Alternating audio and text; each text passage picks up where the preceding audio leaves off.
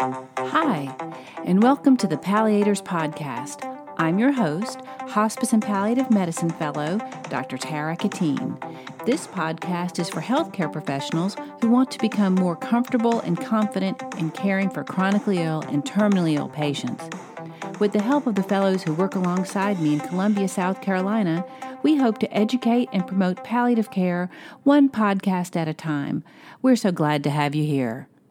Hi, everybody. In this episode of the Palliators podcast, we're talking about what happens on both sides of the stethoscope, but primarily what happens on the other side of the stethoscope.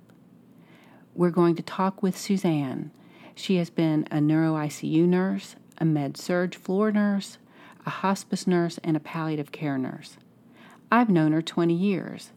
She was in this field long before me, and she's taught me a lot. And she's still not through teaching me. Right now, she's on the other side of the stethoscope. She was diagnosed with stage 4 ovarian cancer about three and a half years ago. She received disease directed therapies to extend her life until a recent hospitalization when she decided to switch gears to focus on her comfort and her quality of life. She knows what it's like to be on both sides of the stethoscope, and she wanted to participate in this podcast in the event that she could help someone else. She knows that she has a short time left to live and there's nothing she would not be willing to address. But before we get underway, it's important to her that I tell you she has multiple brain mets and they impair her word finding and enunciation. Still, she is willing to share her experience with us. Welcome, Suzanne. Hi. Yes, this is um, Suzanne.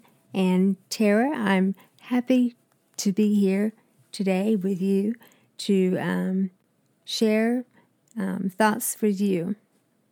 Let me start off with asking you what you're hoping for. When I was diagnosed, I um, hoped for a little time to make um, sure that um, every, everything is in order and to um, prepare my daughters and friends um, for what's coming up next.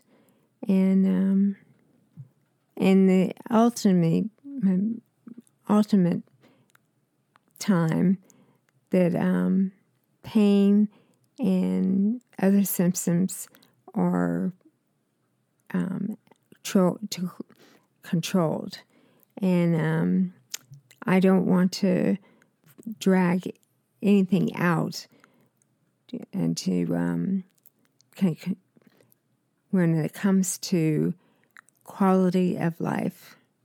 The last time I asked you about what you were hoping for, you said something to me about wanting to tell people that you love them, being able to do that, and telling people goodbye and letting them say those things back to you.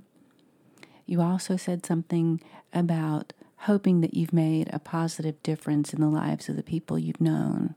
Since you can't see her, I should tell you that she's nodding her head. Is there anything that you regret that you'd be willing to tell us about? Um, I think maybe um, I regret not being um, kinder to some people that I didn't understand, and maybe um, not spending time to be um, to with people that um, I should have, you know, been been there for them, and um, you always um, think about should I have been a better a better friend?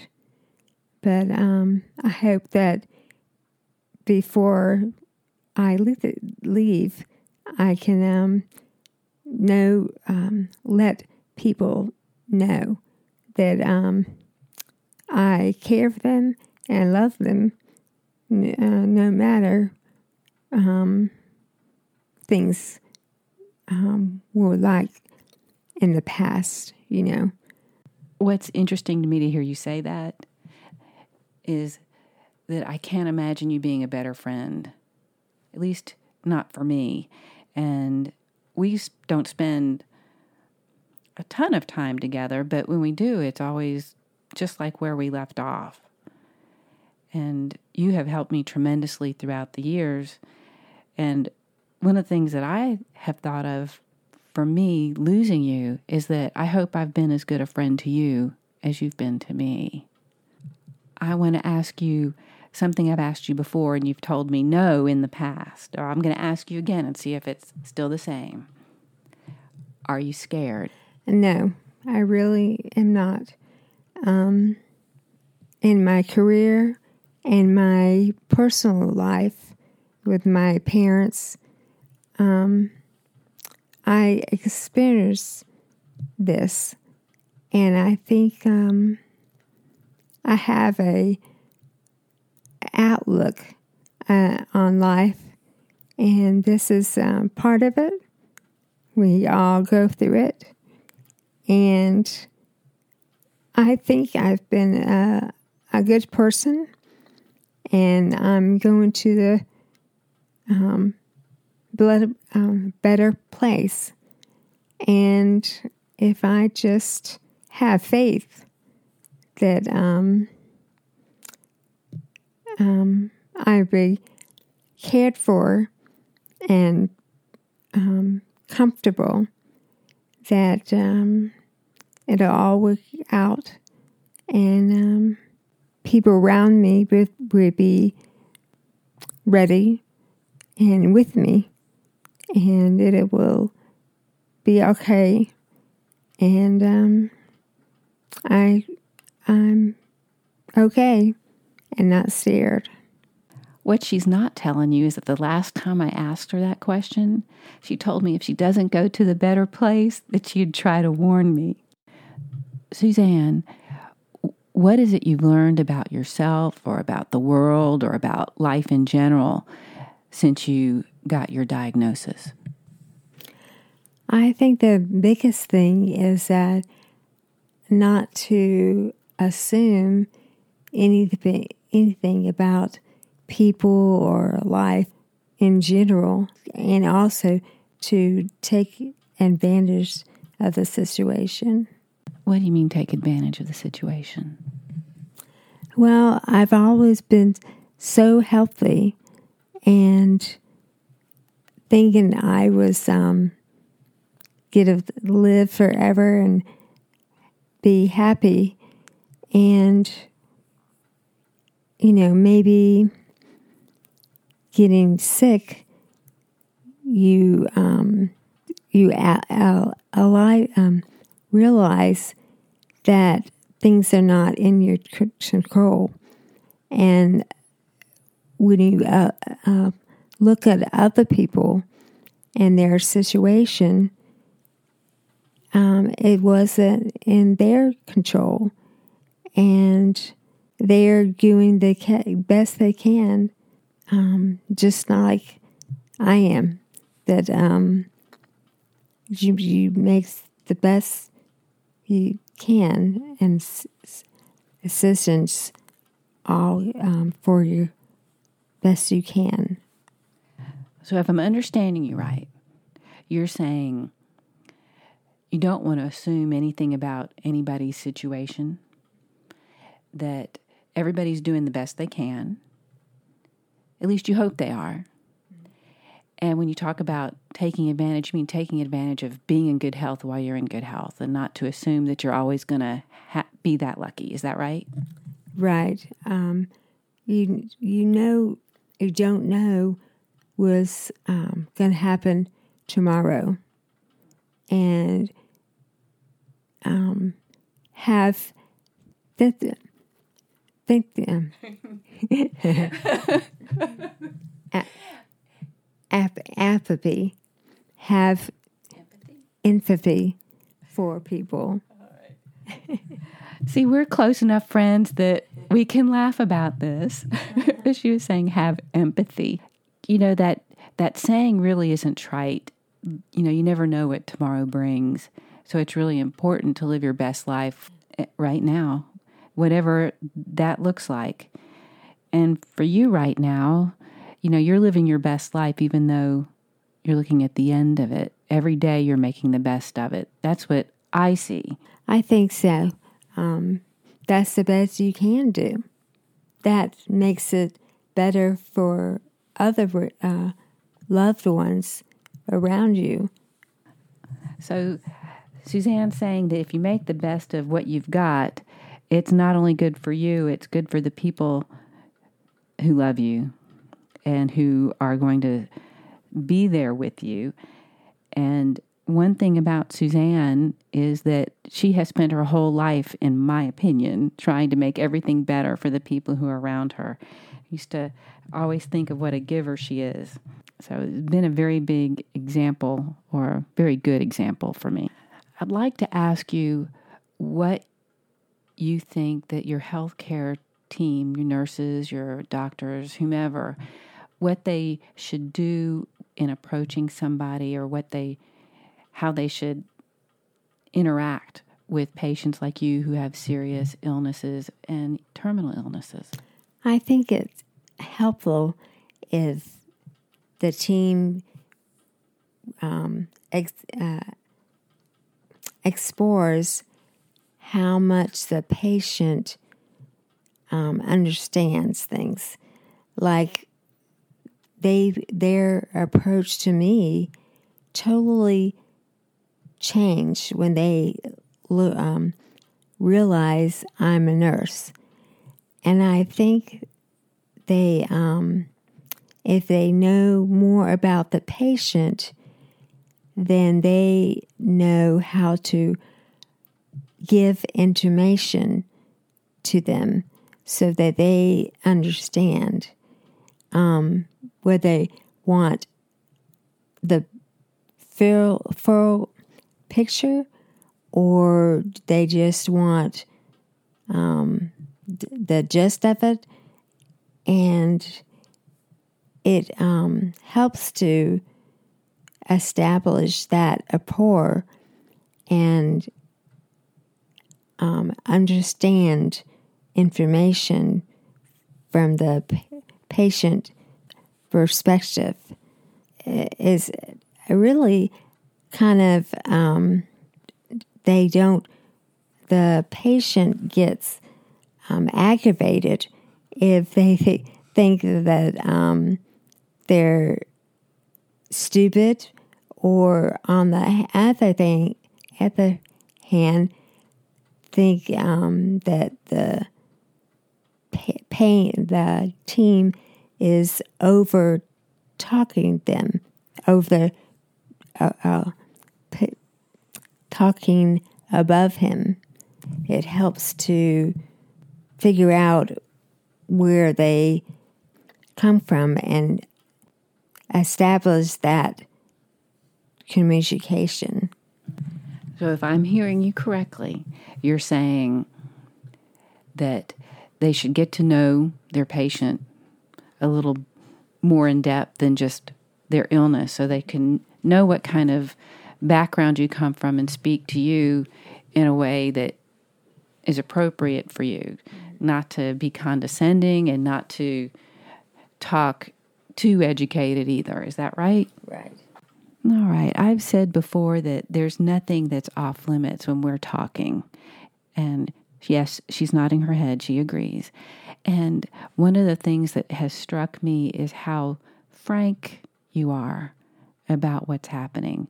You talk about dying and leaving the same way we talk about what we're going to do today or what the weather is outside.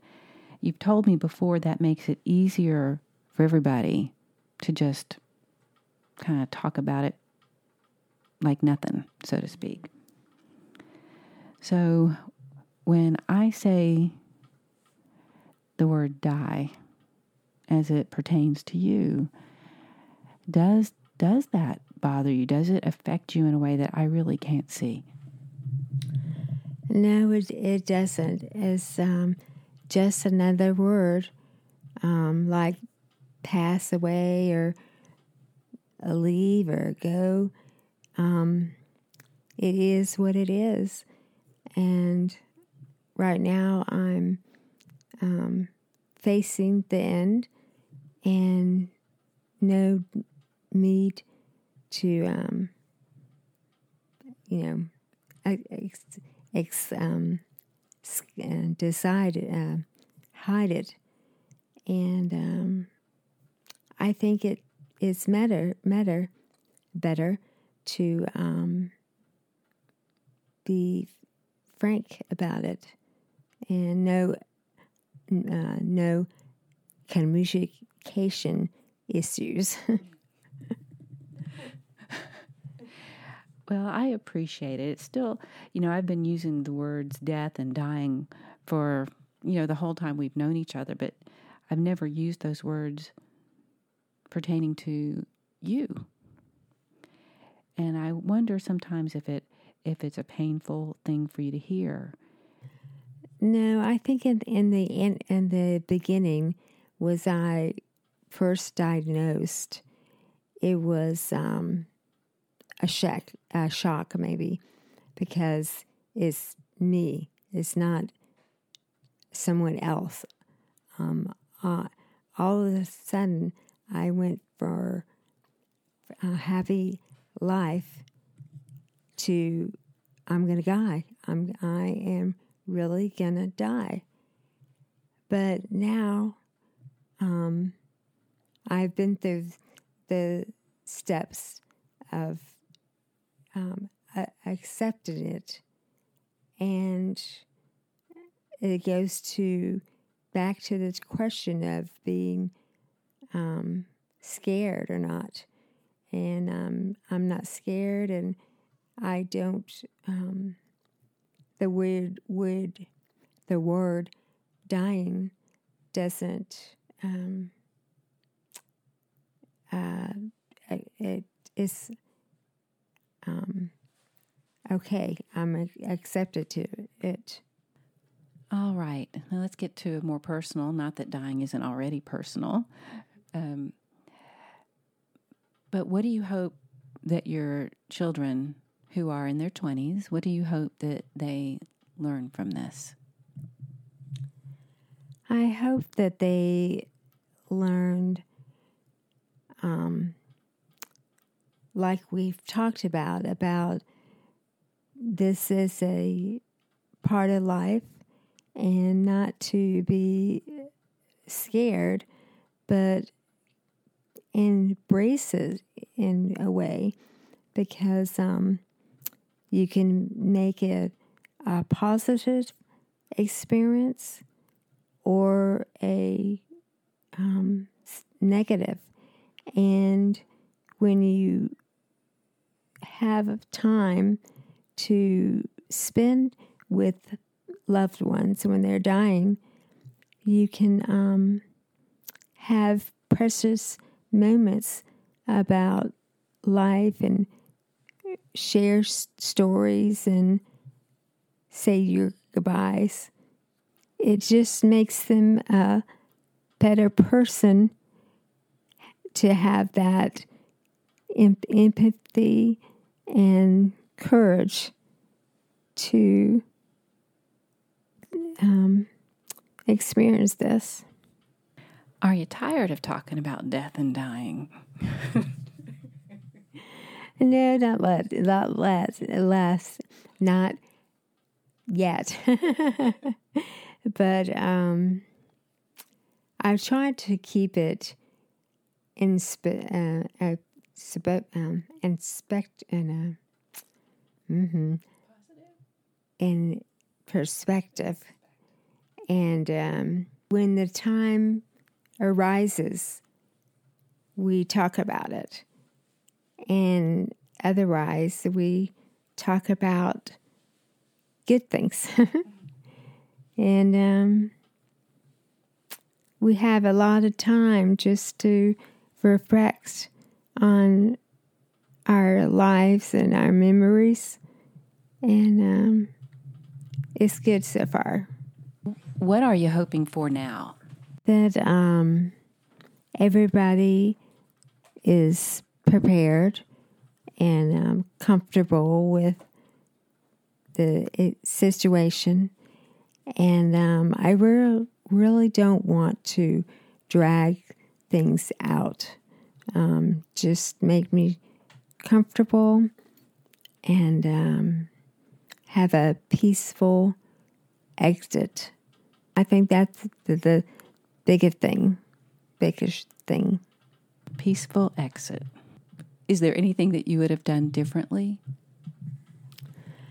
Um, I don't think so. I I have lived a full life, and um, I'm proud of my ch- children, and um, I have sam- um, great family and friends, and I think uh, I'm satisfied. Um, yeah. I've never heard somebody as young as you use the words "I've had a full life." That that kind of actually shocked me just now. Well, um, I I try to take advantage of my life. You know, not wait till I retired, so to speak, and um, I I've been happy. So I'm I'm like I said, like I'm comfortable and satisfied. Really. That's a lesson for all of us. So, is there anything in particular that you're hoping for for your children? I mean, they're in their 20s, but they're they have a, a while ahead of them to go. So, what are you hoping for for them? Uh, I hope they have a um, a good life. You know, I that's one thing I was um, sad about is not being there for life events like marriage, uh, wedding, and children, and so on. So I just hope they have a, a life, a good life and I hope have um, um, instilled things in them to make them um, good people. People. Suzanne had visitors come in as she finished her statement. They had traveled a good distance to see her. So we decided to conclude this portion of our interview and pick up another time. So this ends our podcast for today, making it the time for our reflection and it comes from Ira Byock, who said, The healthiest response to death is to love, honor, and celebrate life. Thank you for listening to the Palliators podcast today. I hope you'll come back for part two of Both Sides of the Stethoscope. Bye for now.